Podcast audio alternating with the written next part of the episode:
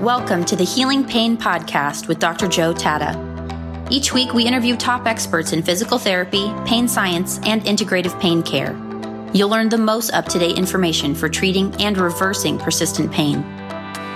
This podcast is for educational purposes only and not intended to be used as personalized medical advice. And now, here's your host, Dr. Joe Tatta. Hey there, welcome to this week's episode of the Healing Pain Podcast. I am your host, Dr. Joe Tatta. It's always a pleasure to be with you. This week we have a new guest and, of course, a brand new topic. You'll be learning about how to address the social determinants of health in physical therapy practice.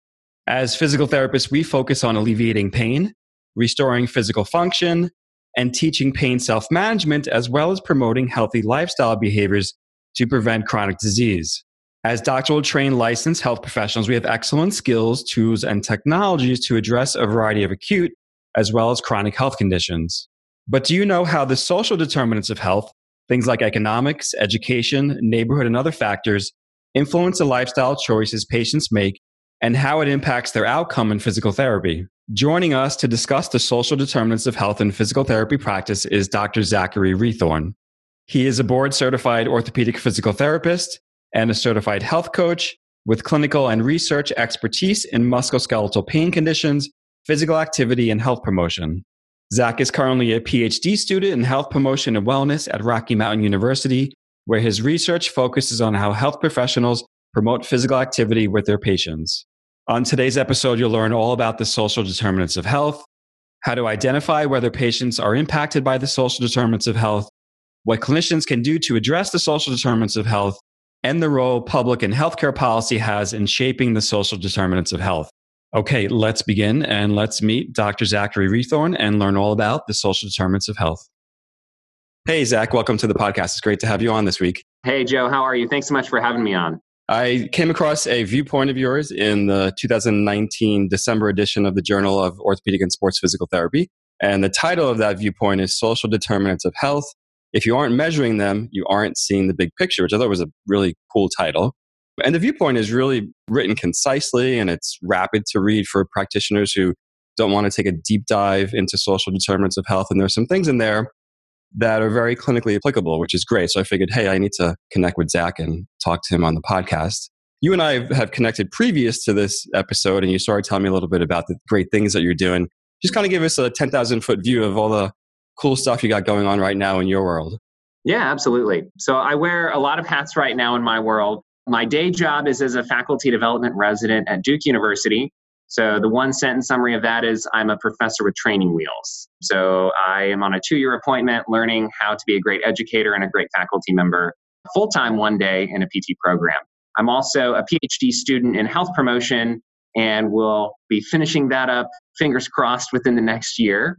And my work in that is looking at how PTs promote physical activity with their patients in an outpatient setting. So the goal of my work in that is to really try to move it more into practice through some implementation science frameworks um, and figure out how can we actually move our profession toward considering health as an outcome and not just rehabilitation as an outcome.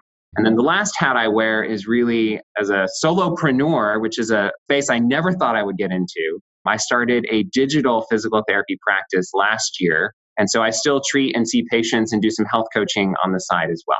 Excellent. You got lots of things going on, which is awesome. Tell us what health promotion is, or how do you define health promotion, and maybe a few of the important factors that are under that umbrella of health promotion. Yeah, that's a great question. So, health promotion can mean a lot of different things depending on who you talk to. And I think that's why that's a great question to bring up. So, the way I think of it is it's really anything that we're doing to advance the health of individuals and populations that we serve as, as clinicians would be from a PT hat standpoint. You know, there's also the public health perspective, which looks at the nation as a whole or, or states or groups in different factors and figures out how do we help our entire society and even our world be healthier. So there's many different layers at which you can view health promotion, but really the goal is pretty much like it sounds, how do you promote health? Whether that's through healthcare, whether that's through policy, whether that's through collaborations. What does that look like? So there can be many, many, many different ways that, that folks will use that term and define that term depending on what space they're in. And then tell us what the social determinants of health are and how maybe that connects to health promotion? Because health promotion in PT curricula, there are anywhere between one to three courses that are popping up in various schools specifically on health promotion. Of course, social determinants of health are usually embedded within one of those courses. Yeah, I think when we talk about health promotion, I mean, you've, you've heard it maybe a little bit in the first answer already, that you can't really talk about health promotion without considering where we live. What is the context in which we live our lives? So, the social determinants of health, strictly defined by the World Health Organization, are the conditions in which people are born, grow, live, work, and age. That's pretty all encompassing, though. I mean, that is the entire context around which we live our lives. So, a few key areas that the Healthy People 2020 initiative focused on were economic stability as a driver of health, educational attainment, the social and community context. What does your relational web look like? the built environment around you. Are you in an area that has air pollution? Are you in an area that's safe? What does the built environment look like for you? And then finally, access to healthcare is, an, is a piece of the social context we need to consider. So when we think about social determinants, again, they can be almost anything within that realm of where we live, work, and play and pray, is another way to think of it. But then within that, there are some key areas that healthy people identified and that a lot of folks have been working toward over the last decade all important topics. I mean, you're bringing in important topics such as climate, for example, which some professionals have taken a stance on and other professional organizations have not taken a stance on. But in my physical therapy mind, I'm thinking, okay, these are all really important things. But I feel like when I treat my patient, it's the intervention, the mobilization, the specific exercise that's quote unquote helping someone or curing them, so to speak. Is that true, or is it more the social determinants of health that have an influence? Yeah, so I think it's not an either or. I think it's a both and, and it really depends on the person in front of you. So I'll give you some anecdotal evidence from my own practice. So I started working straight out of PT school in a clinic where a lot of folks I worked with had persistent pain. So very much your audience, very much uh, what you're about. And what I realized was that when they were coming to me with this persistent low back pain or this persistent knee pain, I ended up realizing that I was already starting with an outcome, right? So I had my own process of taking intake forms and using forms to track outcomes in my practice and seeing did my mobilization help? Did my specific, you know, rehabilitation plan help? But really, before that, they're already coming to me with an outcome. The fact that they even have this persistent pain is itself a process with things further upstream that are influencing that. And so that's really a way to think of it is, you know, we see folks kind of at the end of the line over here. And by the time they need rehabilitation, typically. So my thought was, well, how do I keep them healthy? How do I keep them from getting this? Because what I saw was the same folks would come to me, they would seem to get better, and then I would see them again six months later. And then we would work together, we'd change behaviors a little bit, they'd relapse, I'd see them again six months later. And I felt like I was running on a hamster wheel. And my patients did too. And, and they were looking for more permanent, more long term solutions. And that's when I started looking upstream, if you will, and saying, well, what can we do to keep this from happening? And then what environment, how does the environment shape the choices that seem logical, reasonable, rational for my patients? So I'll give, I'll give you one quick example if I can carry on for just a moment. Please do. So I had a patient I'll never forget. So I was working with her on physical activity. We know that that helps and can help folks with persistent pain. And so I was encouraging her to start a walking program. Well, she came to me and said, Well, how am I going to do a walking program when I don't have a sidewalk? And when I hear gunshots on a regular basis on my street, I don't feel safe going outside.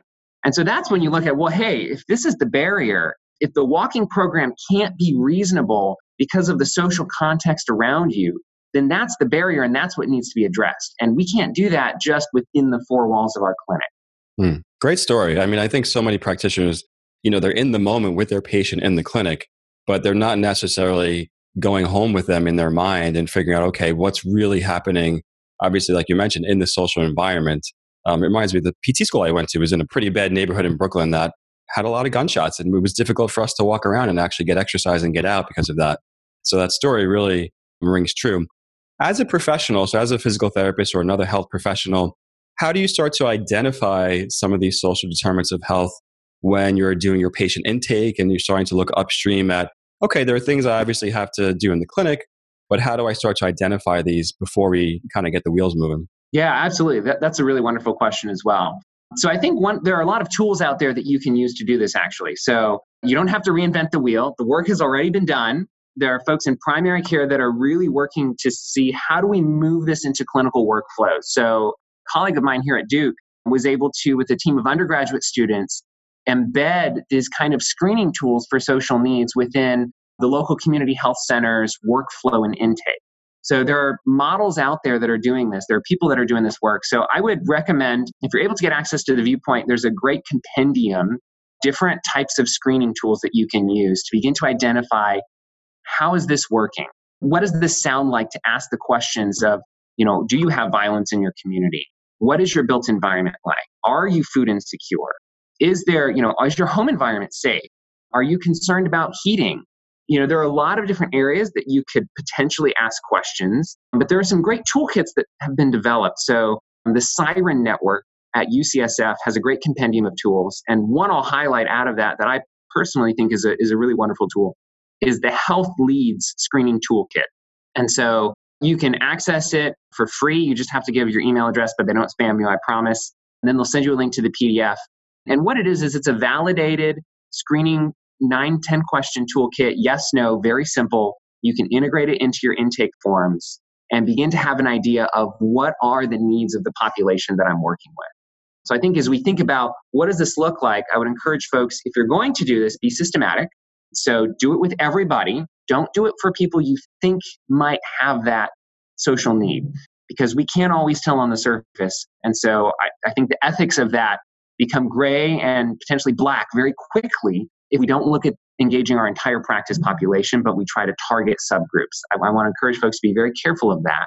So if you can integrate it with every patient, I think that that's a wonderful first way to begin to get a sense what are the needs of my community. Excellent. Can you just give us that website one more time so we can link to it in the show notes? Yeah, absolutely. So there's two websites. One of them is um, the Siren Network, S I R E N, at UCSF. And I don't have the link off the top of my head, but I can find it and send it to you. And then the other one is the Health Leads Toolkit, and I can send you a link for that as well. And how long does that take to fill out? Because practitioners are interested in, you know, not having too much paperwork and not adding too many things on. Is it something that's relatively easy for them to tackle? Yes, absolutely. So it's 10 questions, yes, no. They're written below a sixth grade reading level. So they're specifically designed to be accessible to the entire population. It shouldn't take more than a minute or two to fill out. Okay, excellent. And it's one of those things that, you know, can open conversations then in your evaluation and can lead to some doors of avenues for further support and further referrals for, for patients who ha- may have some of these needs. Yeah, and some of these are big topics. So when one shows up, what recommendations do you have for practitioners to either developing a network of professionals who can help out or other resources to help the patient when you identify these social determinants? Yeah, absolutely. I think the screening by itself is good, but if you're all you're doing is screening without having community partners, and knowing what resources are available in your community, I think you may actually be doing more harm than good at that point. So, again, there's some tricky waters to navigate here because screening without the capacity to actually do something may make the patient feel, well, you asked me these questions, but now you there's no follow-up. So why are you doing this? You may actually lose trust and lose credibility with the patients if you don't have these resources to refer them on. So I would recommend even probably before you start screening, get to know your community get to know the resources that you have in and around the areas that your patients tend to come from and have those in place. Build those relationships now. And then as you build those relationships, integrate the screening and you'll have no problem then connecting your patients. So in my practice, it was a bit of an organic process. When I started, I wasn't aware of these toolkits. I wasn't aware of kind of what I needed to do. So I just started seeing the needs and reaching out to community partners as I was able to find them. And so over time, I ended up building a pretty robust network of community partners and stakeholders who trusted me and who I trusted that then I could really say, hey, you know what? Let's have a conversation. Is this something you're willing to talk about? Is this something you're open to seeing someone else and getting referred to someone else um, to see what how they could assist you with this? And then if they, you know, if the patient said yes, then I'll I can talk up this person specifically. Oh, well, let me send you to, you know, Joe over here he does great work. Here's the process. When you call, you're going to talk to this person. They're going to get you set up with this, and then this is going to happen. So I was able to have a really intimate knowledge of exactly the processes at the, the community partners that I had, and that really helped sell that, hey, I'm here to help, and these people can help you too if you need it. So I would encourage you to, to maybe take that approach if you're interested at all in thinking about integrating this into your workflow. And those community partners that you mentioned, of course, what comes to mind for us as practitioners is potentially another licensed healthcare professionals, maybe a social worker who can intervene. But are there other organizations, larger organizations, not for profits that may be part of that community network that you're leveraging? Yeah, absolutely. So in my practice, definitely social workers were one piece of the puzzle, and I got to know the community health clinics in my area very well. I also got to know the system of kind of what would you be qualified for and what wouldn't you.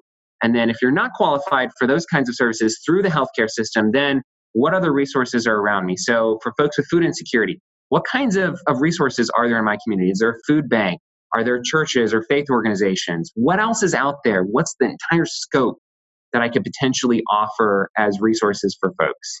You know, from a mental health perspective, we had a graduate school in the area that had psychologists and counselors in training that would provide pro bono services. So I got to know them very well for folks who were interested and payment was a barrier. I could refer them to students who were learning the process but also get services in a way that folks could afford. So finding avenues and partners like that were really important for me. And of course, you know, depending on who you're seeing in your practice population, your needs may vary. And so if you're seeing a lot of patients screening positive for, okay, maybe food insecurity is a really big issue, then that's an area that you could say, okay, let me take a little bit of time. Let me research my area. Let me see what's out there, really build some partnerships because I'm seeing this come up again and again. Hmm. So other needs may or may not be as prevalent for you. But I think that that's a reasonable model to not overwhelm clinicians who are extremely busy and have much to do outside of this. Yeah, lots of great take homes for people there. So I appreciate that. Let's take this to a different level. So we have state physical therapy associations, and then we have the national, the American Physical Therapy Association. What role do they have with regard to shaping policy or recommendations with regard to social determinants of health? Because they haven't, I mean, on the state level, on the national level, I've seen some information come out from the APTA.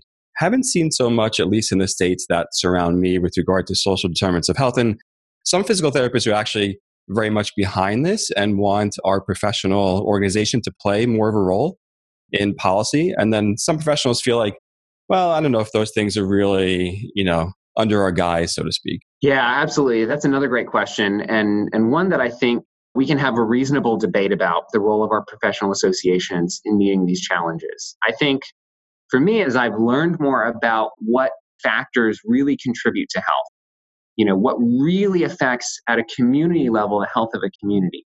And it's those big picture policy driven factors like what's the educational system like in that area? What is the built environment like in that area? What are the economic opportunities available to people who live in that area? You know, what is the built environment? Do they have public transit to get out of out of areas? You know, that was part of the work I did was with the Department of Transportation to say, look, I've got these folks and on paper they're close, but the public transit system doesn't serve their needs in a way that gets them access to those economic opportunities that they're looking for. And so it wasn't reasonable. You know, I lived within a mile of three health systems, and to get to one of the health systems, it took 40 minutes on the bus lines. It was crazy. You had to go all the way back to the central station and then take a different bus all the way down to get a mile away. So there are all kinds of issues related to that that I think at a local level and a community level, it makes sense to advocate for that kind of policy. You know, I think we're in a very polarized moment, and whenever we talk about social issues, inevitably we're talking about politics because they're intertwined. We can't talk about one without talking about the other. So for me, I think keeping it at a community level really helps disentangle a lot of those uh, polarizing topics because at the end of the day, don't we want all of our community members to have the opportunity to live healthy, productive, long lives? Everybody wins when we have more access to economic opportunity, when we have better access for people to have healthy nutrition. I mean, we see the costs in healthcare associated with these long term chronic conditions. And so, you know, the, the, evidence is very clear, right? I don't know how familiar you are with Michael Marmot and his work in social determinants of health. But you look at the, the gap, right? There's a gap between the best and the worst, and it can range between 10 to 15 years, depending on what zip code you live in in a city. And then we see that there's a social gradient that the more income, the more education, the better situation from a social standpoint you have, the better your health and life expectancy is going to be. It's a very clear gradient and it's all the way to the top. So it should affect all of us. If we're not in the 0.001% of people, of earners and education and whatever else, there's somebody above you who's doing better on the health perspective. So even from a selfish kind of self-interested viewpoint, you should care because other people are doing better than you because of this inequality and opportunities.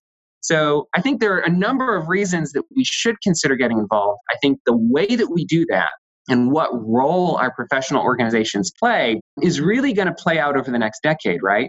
So with our vision statement in APTA of transforming society, you know, we have a lot of opportunities to be outward facing and the APTA's mission is now very much aligned with that in outward facing language.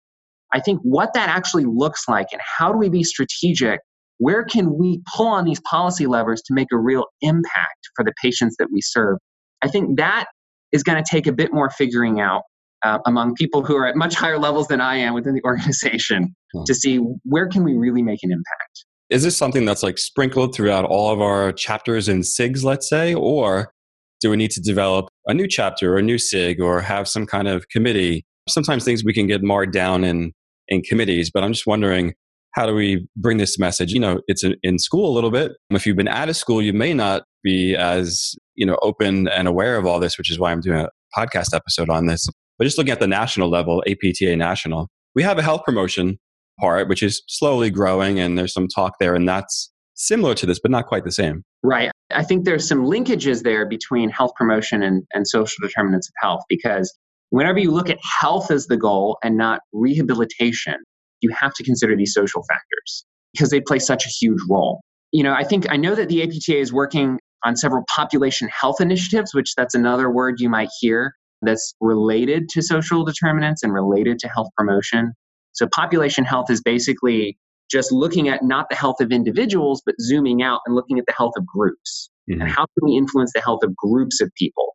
And so, I think that's one way that I see the national organization really beginning to get on board with this and look at this. You may not see that social determinants language used, but anytime you're looking beyond an individual level, I think you're going to have to be addressing these concerns and these issues. So I know within the Council on, on Prevention, Health Promotion, and Wellness at the APTA, I know that there's some work going on of developing some population health resources and strategies. And, and really, that council is designed to connect people from across sections, cross chapters. It's designed to be a meeting place and a clearinghouse, if you will, rather than a SIG within one chapter, which is a bit siloed. The idea with the council is it can be open to everybody and provide access to anybody who needs it or wants it. But then I know that the APTA has a population health task force as well. So I think that there's some movement within the state and national organizations.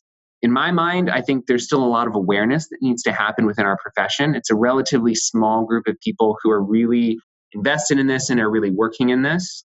So if you're interested out there, listeners, feel free to contact me and I'd be happy to connect you with others who might be in similar situations. But right now, it's a relatively small group of people who are really trying to move this forward. Okay, now let me play devil's advocate for a moment and kind of flip the coin on this topic a little bit. I just finished watching a series on Netflix called The Pharmacist. Have you seen it? I've not, no. Okay, check it out when you can. Yeah. I'll give you kind of the, the over, overarching one, two of it is that during the opioid crisis in the early 2000s, that pharmaceutical companies and some prescribers of opioids actually targeted areas that, as you and I speak, I would probably identify as areas with challenges to those determinants of health. So you have a large publicly traded company that we hope is doing well, but in essence, they sent hundreds and thousands of drug representatives into those communities that they know had health challenges, many of the social determinants of health that you're talking about and you know push these drugs there. So we know what the outcome of that was. It wasn't very good but how do we you know maybe you want to say something about that or how do we become aware of someone using the data and the information for purposes that are not so not so ethical? Yeah so i'm not aware of that series. Uh, that doesn't surprise me though because i worked in one of those areas as a clinician and so when i would meet with the primary care physicians and the folks who were prescribing medications you know I, I would say there's one physician in particular I remember that we saw a lot of referrals from in that outpatient clinic. And every single one of his patients came in with an opioid referral. And they would visit him every 28 days to get a refill on this opioid referral. So that was his whole practice. And when we would go to do marketing lunches, there would always be a pharmaceutical rep there. Always, always, always.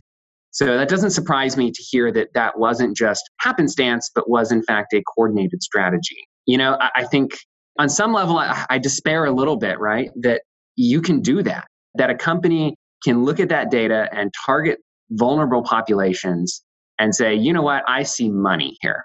I don't see people, I see money. And I don't know that there's any way we can move around that in our current moment, in our current system. But I think when we really look at addressing the social determinants of health, there's a few layers. I've been talking about layers a lot, but we can do that from an individual level. We can look at social needs, we can screen for them in our clinical practice, and we can refer to resources as they're available. And that's good. That's something we can do. But that's not enough, right? That's not really solving the big picture problem.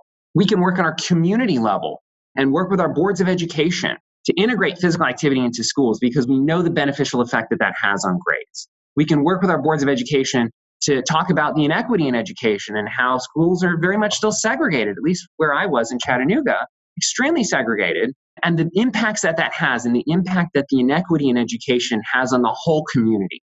Because, like I said, everybody loses. That's what the epidemiology tells us. Everybody loses when we live in a society where those inequities persist. And then we can also think about the policy level. And that's really where I think we're going to have to get to, right? As a society, as professionals, I think we have a voice to play at this policy level as well to say, well, what are the causes of the causes, right? If, if boards of education are not dealing with the inequities, what are the policies that they're following that are allowing this to persist?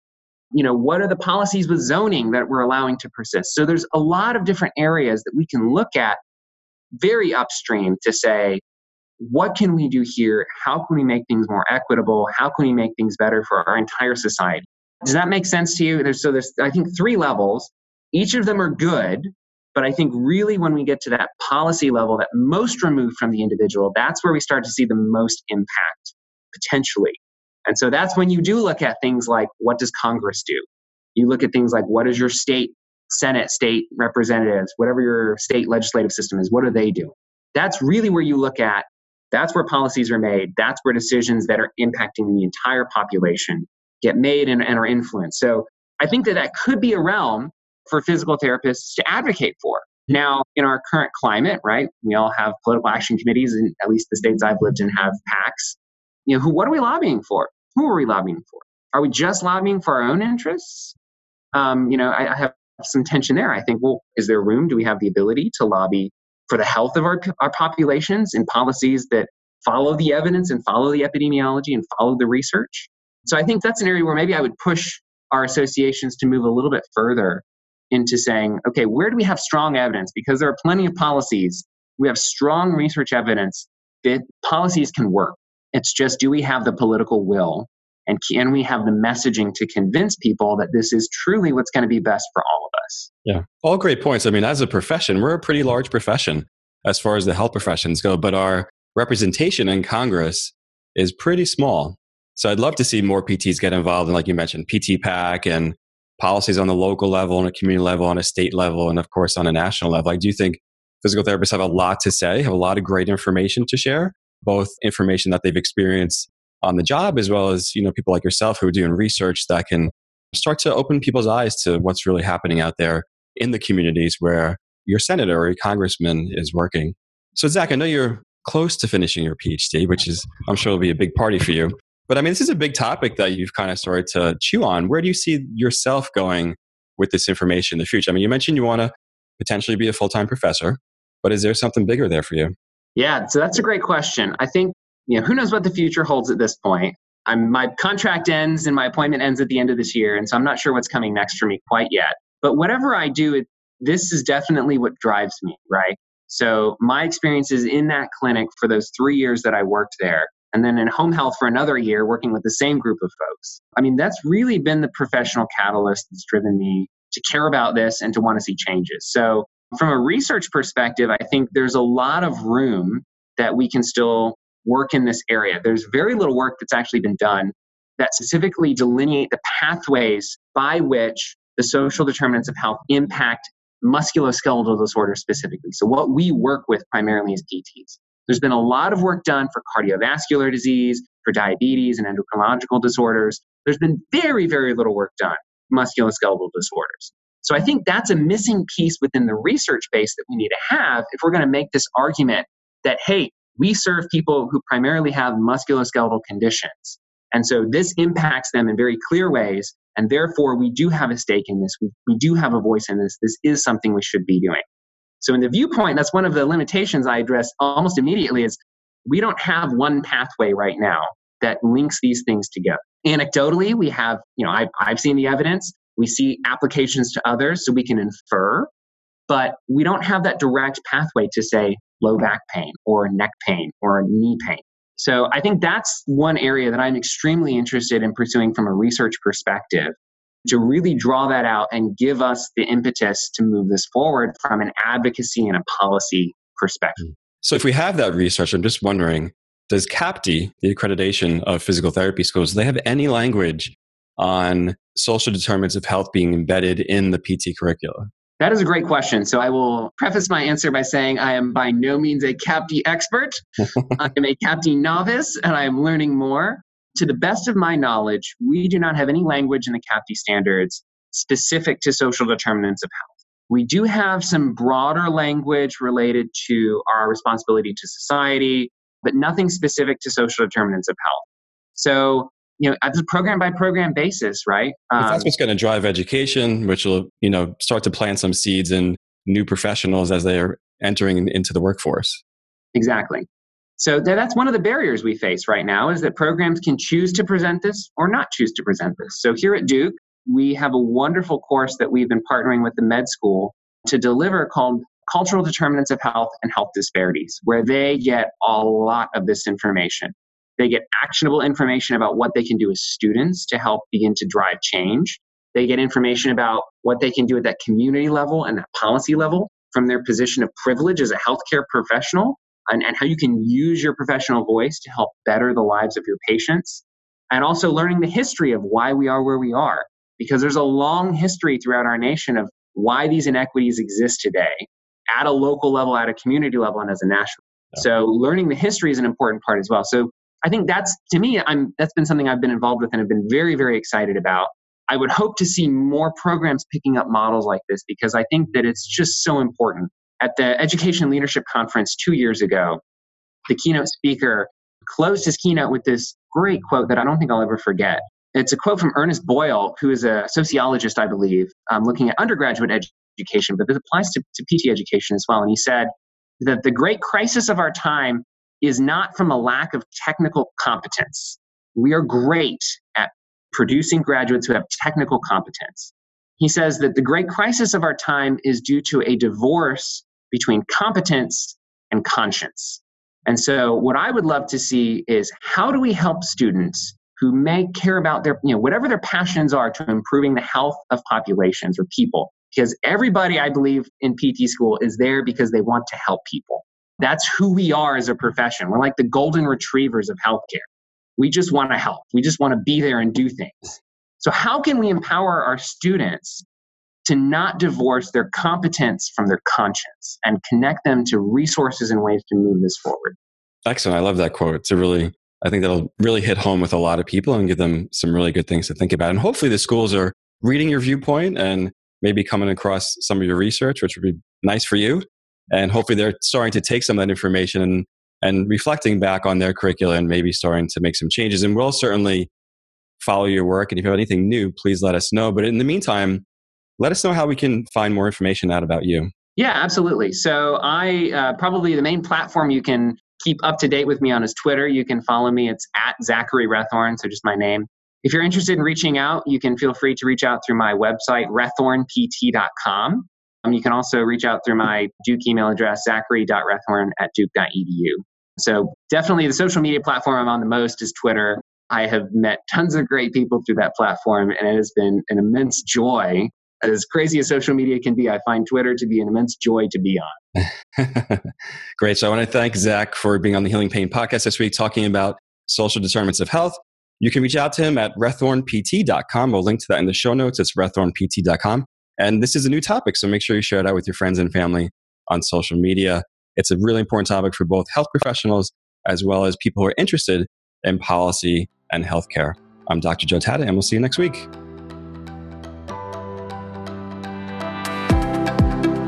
Thank you for listening to the Healing Pain Podcast with Dr. Joe Tatta. To subscribe to the podcast and learn more, visit integrativePainScienceInstitute.com. That's Integrative Pain Science Institute.com. Sign up to receive weekly updates, leave a review on iTunes, and share this episode with your friends.